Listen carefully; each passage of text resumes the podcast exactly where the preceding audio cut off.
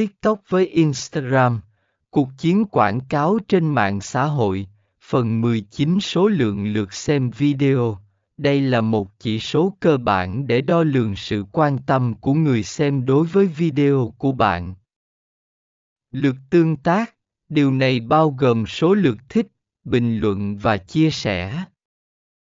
Đây là các dấu hiệu cho thấy mức độ tương tác của người xem với nội dung của bạn. Tỷ lệ chuyển đổi, đo lường mức độ thành công của chiến dịch bằng cách xem bao nhiêu người xem video chuyển đổi thành khách hàng hoặc thực hiện hành động mục tiêu khác.